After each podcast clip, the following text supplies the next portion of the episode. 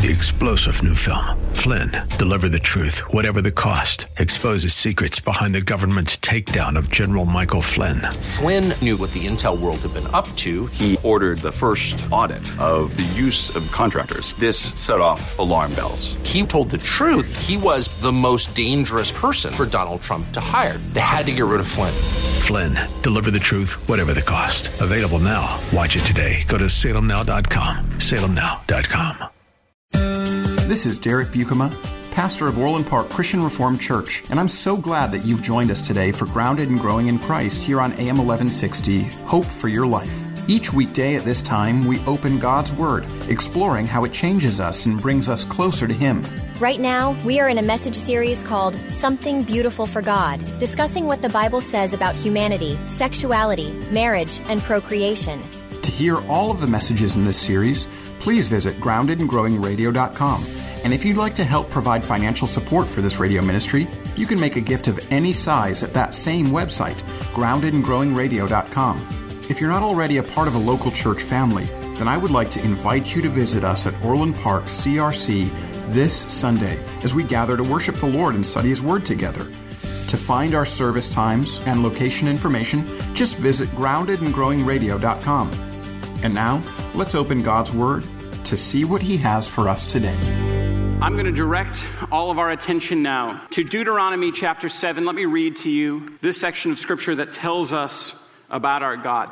Deuteronomy chapter 7, 9 through 12 says this Know therefore that the Lord your God is God, the faithful God, who keeps covenant and steadfast love with those who love him and keep his commandments to a thousand generations, and repays to their face those who hate him by destroying them. He will not be slack with the one who hates him. He will repay him to his face. You shall therefore be careful to do the commandment and the statutes and the rules that I command you today. And because you listen to these rules and keep and do them, the Lord your God will keep with you the covenant and the steadfast love that he swore to your fathers.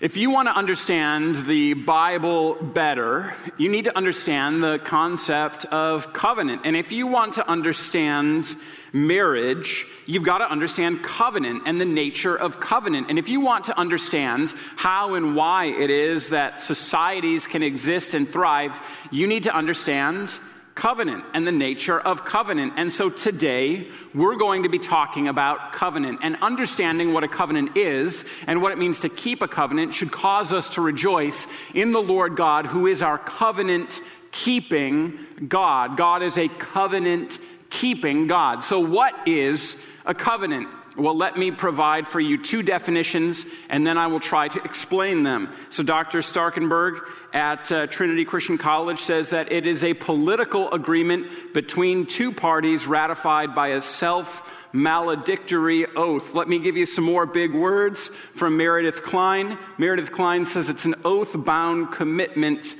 with divine sanctions. These are two great definitions of covenant. But because there's some big words in there, it may be that this is still a little bit challenging for us to understand what a covenant is. So let me try to break it down. A covenant is an agreement between two people, or, or one that the Lord, as sovereign, can make with us. And in it, there's this agreement wherein people or God are saying, All right, if I fail to live up to this commitment, to this promise, to this covenant that I'm making, I'm inviting the judgment of God upon myself. That's what Meredith Kline is getting at when he talks about how um, it's a, it's a oath-bound commitment with divine sanctions. It's this commitment that you make, and you're saying, all right, if I fail to live up to this, I'm inviting the judgment of God upon myself. It's an incredibly serious deal. In certain ways, it's more fundamental even than making a promise. If I break this covenant, may God judge me. So that's what a covenant is. Having explained what a covenant is, I want to show you what a covenant is all about from Scripture. And I want to show you what a covenant is all about in two different places. The first place is in uh, Genesis 2 and 3, and the second place is in Genesis 15. So I want to look with you first at Genesis 2 and Genesis 3. So Genesis 2 and 3 say this. So Genesis 2, 15 to 17 says the following The Lord God took the man and put him in the garden of Eden to work and to keep it. To keep it, that means to defend it. And the Lord God commanded the man, saying, You may surely eat of every tree of the garden, but of the tree of the knowledge of good and evil you shall not eat, for in the day that you eat of it you shall surely die.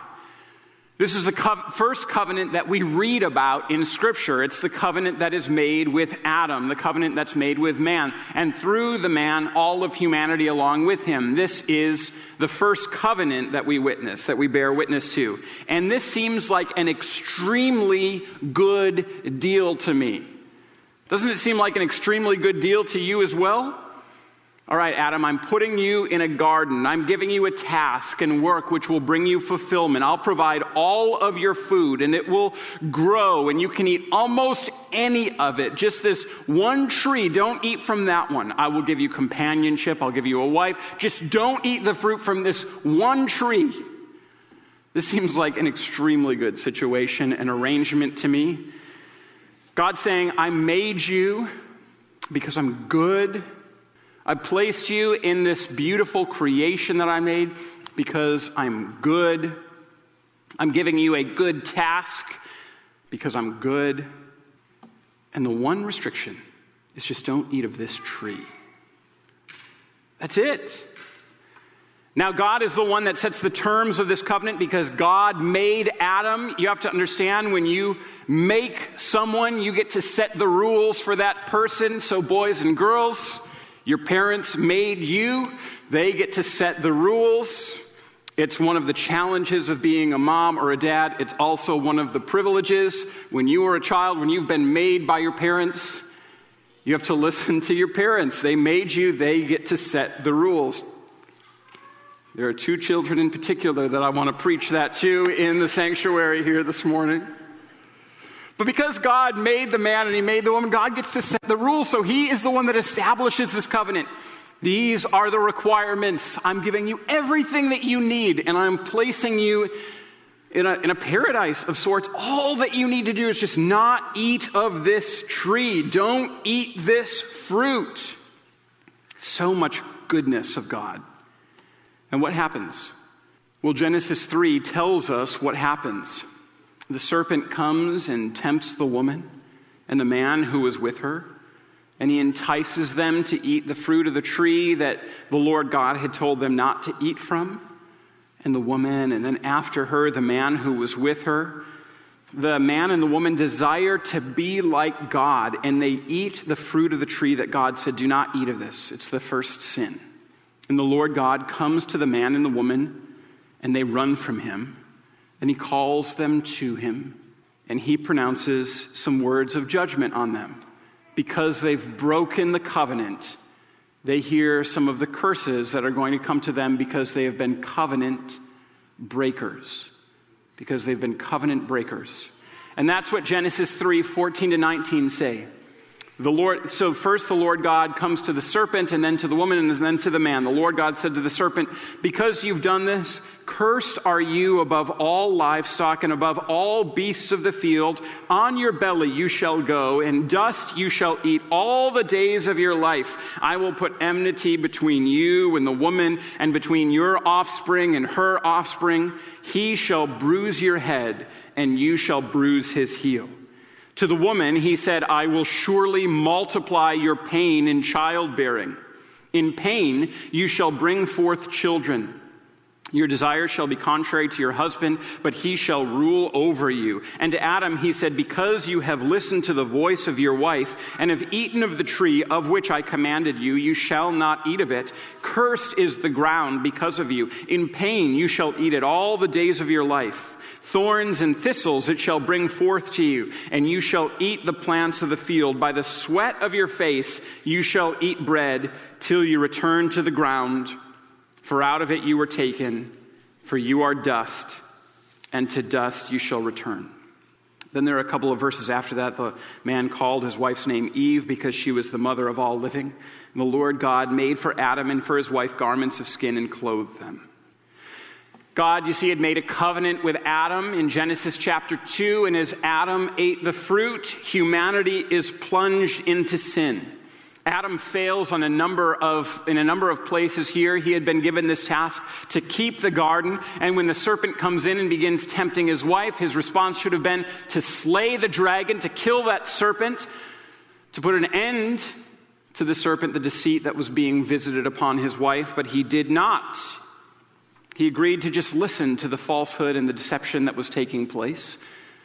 And then he further ate of the tree that the Lord God told him not to eat. And because this wasn't just a suggestion from God, but this was a covenant, it means that because the man had broken the covenant, the man and the woman, they now experience the judgment of God for being covenant breakers. And God pronounces the judgment, but God's gracious even in his judgment. He had said, When you eat of this, you'll die, but he lets the man and the woman live for a period of time. They're now mortal and they will die. They would have lived forever. Now they will die, but he didn't kill them on that particular day. He clothed them. He covers their nakedness. They realize, they realize they're naked because of sin, and he clothes it. And then he pronounces the curses. To the man who had been given the task to work the garden, this work is now going to become toil. He's going to have to deal with thorns and thistles. He's going to need to eat bread through the sweat of his brow. He's going to die now.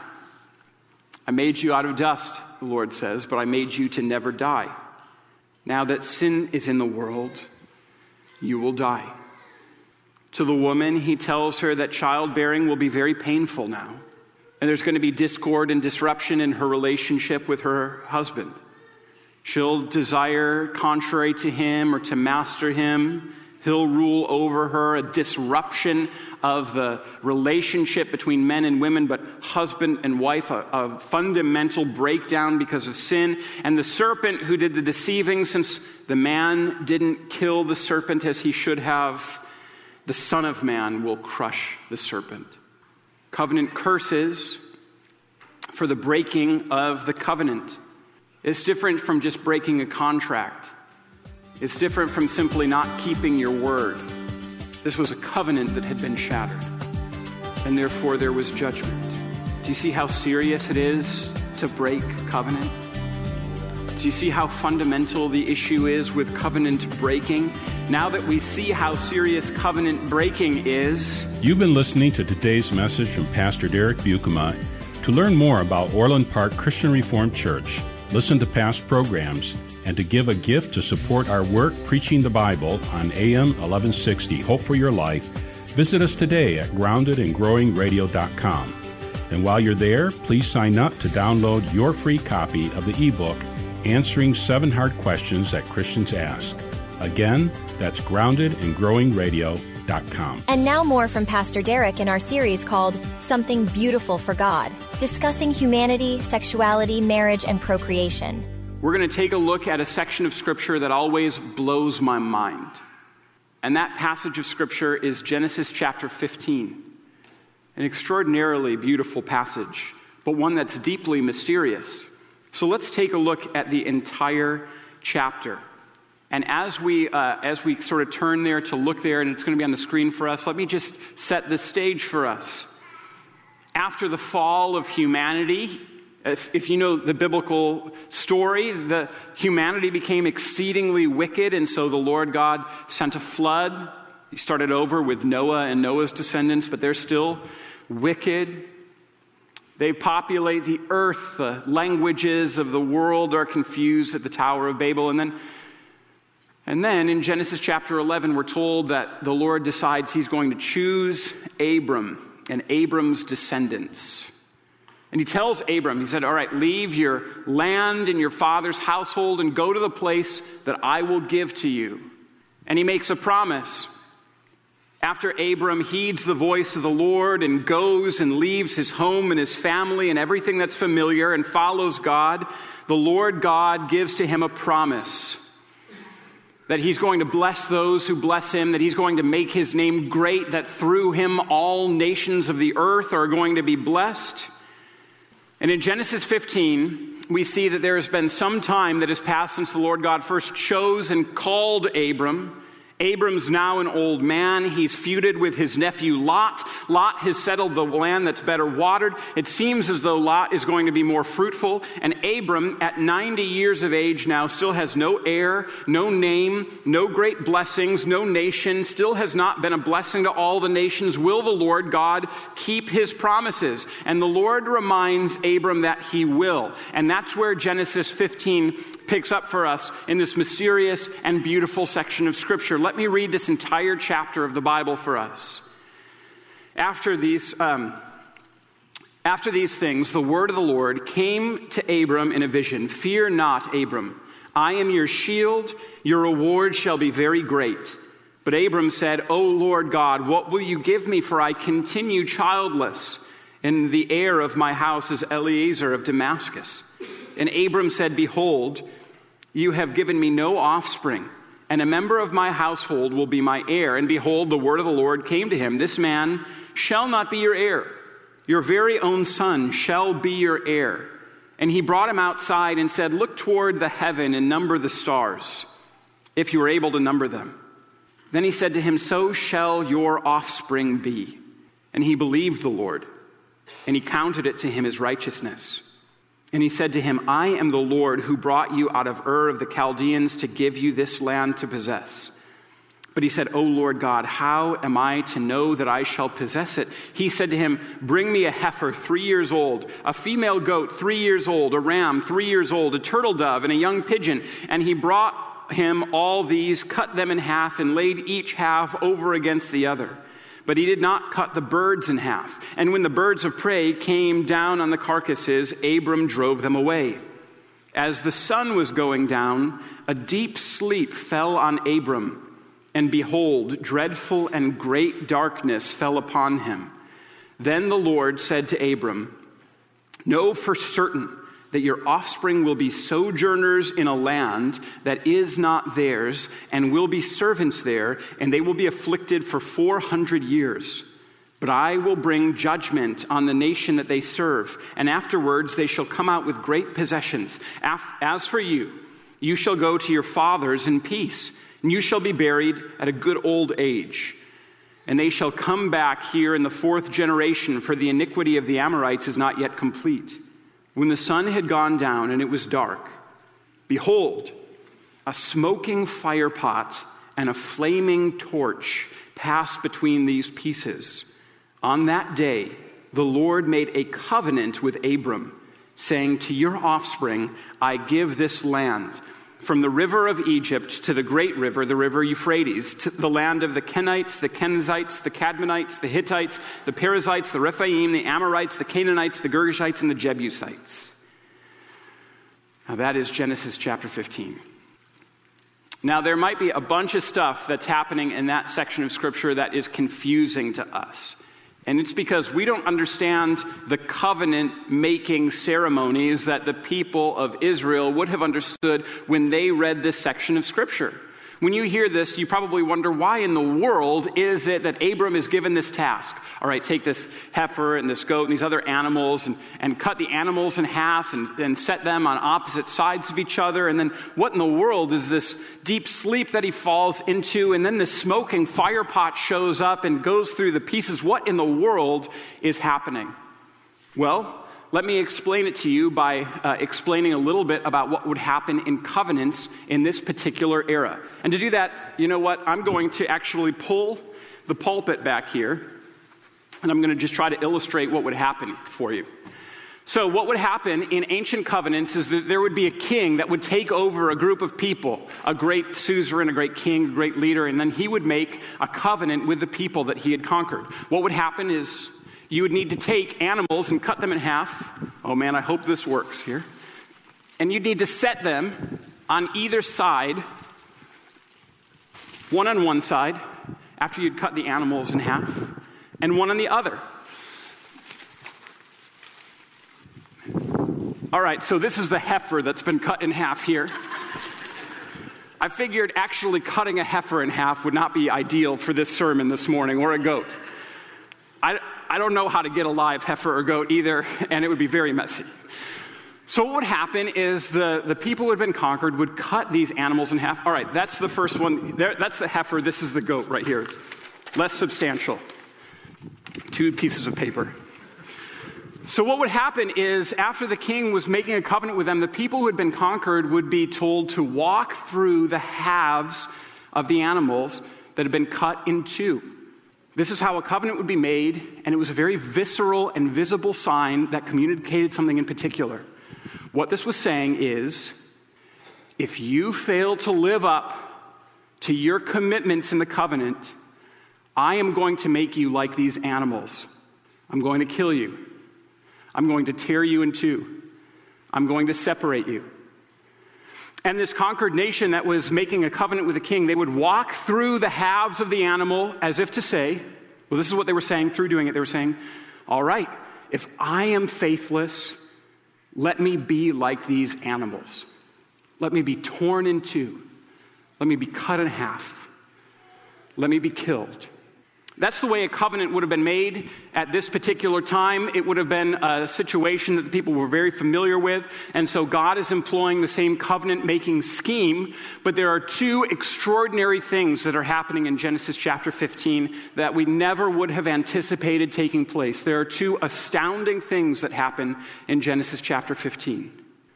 The first astounding thing is that Abram, the one who the great king is making this covenant with, the first astounding thing is that Abram does not walk through the pieces, does not walk through the animals that he's just cut up.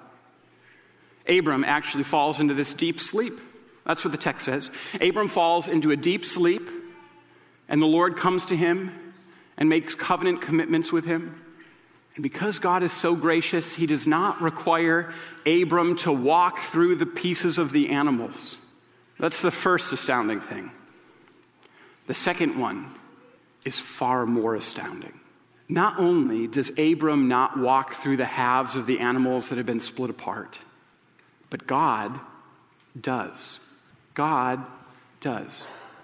You'll notice in the passage as it concludes, it says that a smoking fire pot appears and walks through the halves.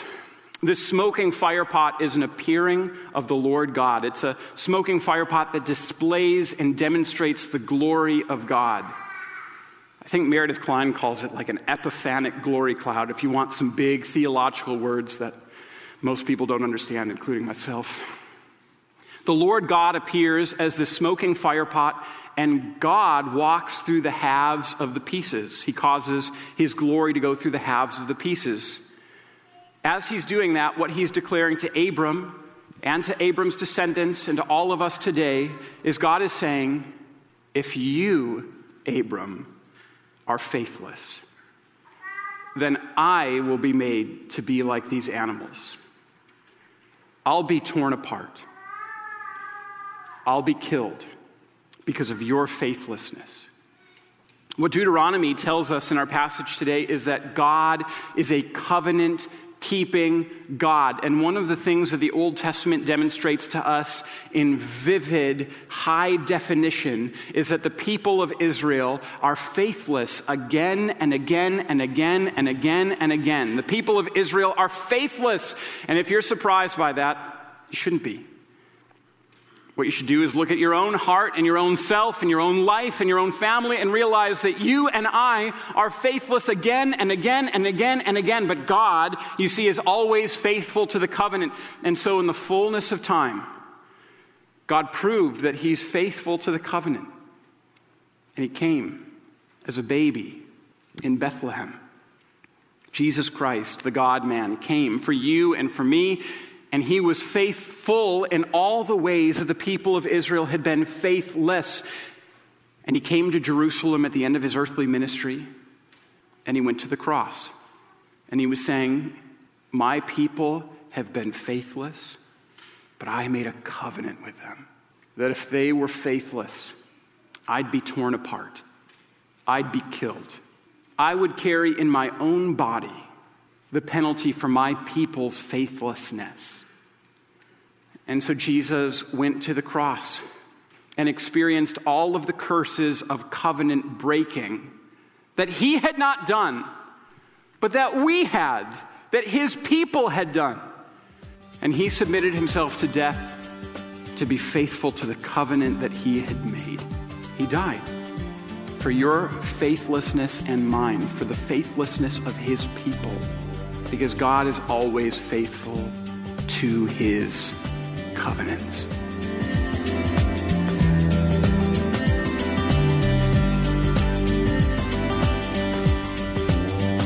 You've been listening to today's message from Pastor Derek Buikema.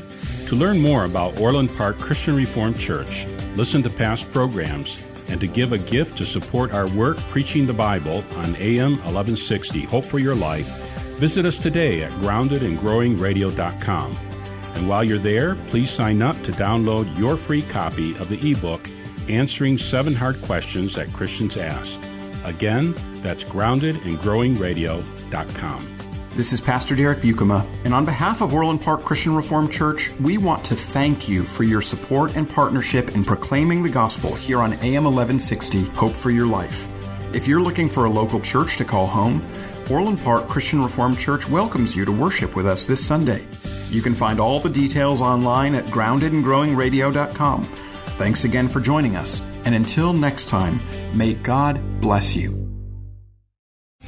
Three star general Michael J. Flynn, head of the Pentagon Intelligence Agency, knew all the government's dirty secrets. He was one of the most respected generals in the military. Flynn knew what the intel world had been up to, he understood its funding. He ordered the first audit of the use of contractors. This set off alarm bells.